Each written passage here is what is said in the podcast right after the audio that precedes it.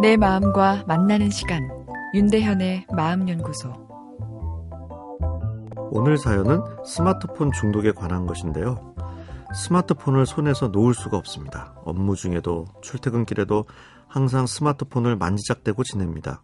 친구를 만나도 대화에 집중하지 못하고 스마트폰으로 무언가를 하고 있는 모습에 씁쓸할 때도 있습니다. 중독일까요? 스마트폰에서 자유로워지고 싶다면 어떻게 하면 좋을까요? 이런 사연인데요. 군중 속의 고독은 경쟁 사회에서 자신을 가치 있는 존재로 만드는데 에너지를 과소비하게 되어 어, 지쳐버린 현대인의 외로운 마음을 표현하는 심리 용어이죠. 우리는 외로움을 느낄 때 아, 보통 내 주변 환경이 결핍되어 있다. 뭐 이렇게 생각하지만 사실 아무리 따뜻한 환경에 있더라도 사람은 외로움을 느낍니다. 왜냐하면 외로움은 식욕만큼이나 태어날 때부터 갖고 태어나는 본능적 감성이기 때문이죠. 외롭지 않은 사람은 단 한 명도 없습니다. 사람에겐 누구나 본능적인 외로움이 있어서 사회적 유대감을 형성하기 위한 노력을 하게 되는 것이죠.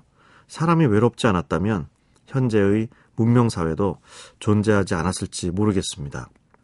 스마트폰은 사실 사람들의 외로운 마음을 연결해주고 있는 것이죠.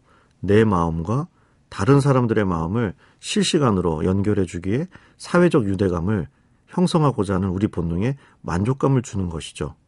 군중 속의 고독을 느끼는 현대사회에서 더 진가를 발휘할 수밖에 없습니다.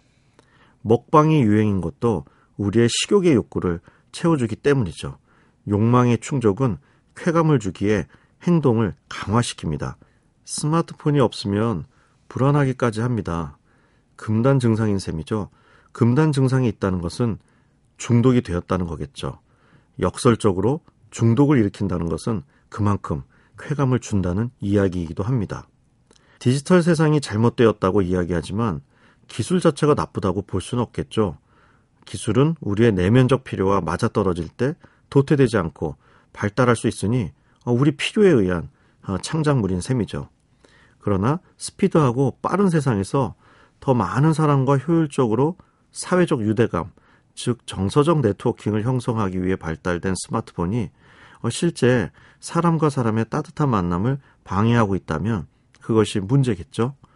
일주일에 한 시간, 한 달에 하루쯤은 디지털 오프데이를 가져보는 것 추천해 드립니다. 스마트폰 노트북을 집에 두고 훌쩍 기차를 타고 혼자만의 당일치기 여행을 가는 거죠.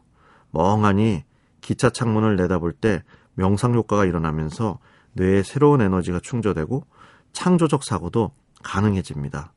스마트폰 없이 친구를 만나는 날도 가져봅시다. 사랑을 소유하는 방법은 자세한 관찰에 있다는 것처럼 스마트폰이 아닌 내 앞에 있는 사람에게 집중하는 시간을 가지는 것이죠. 윤대현의 마음연구소. 지금까지 정신건강의학과 전문의 윤대현이었습니다.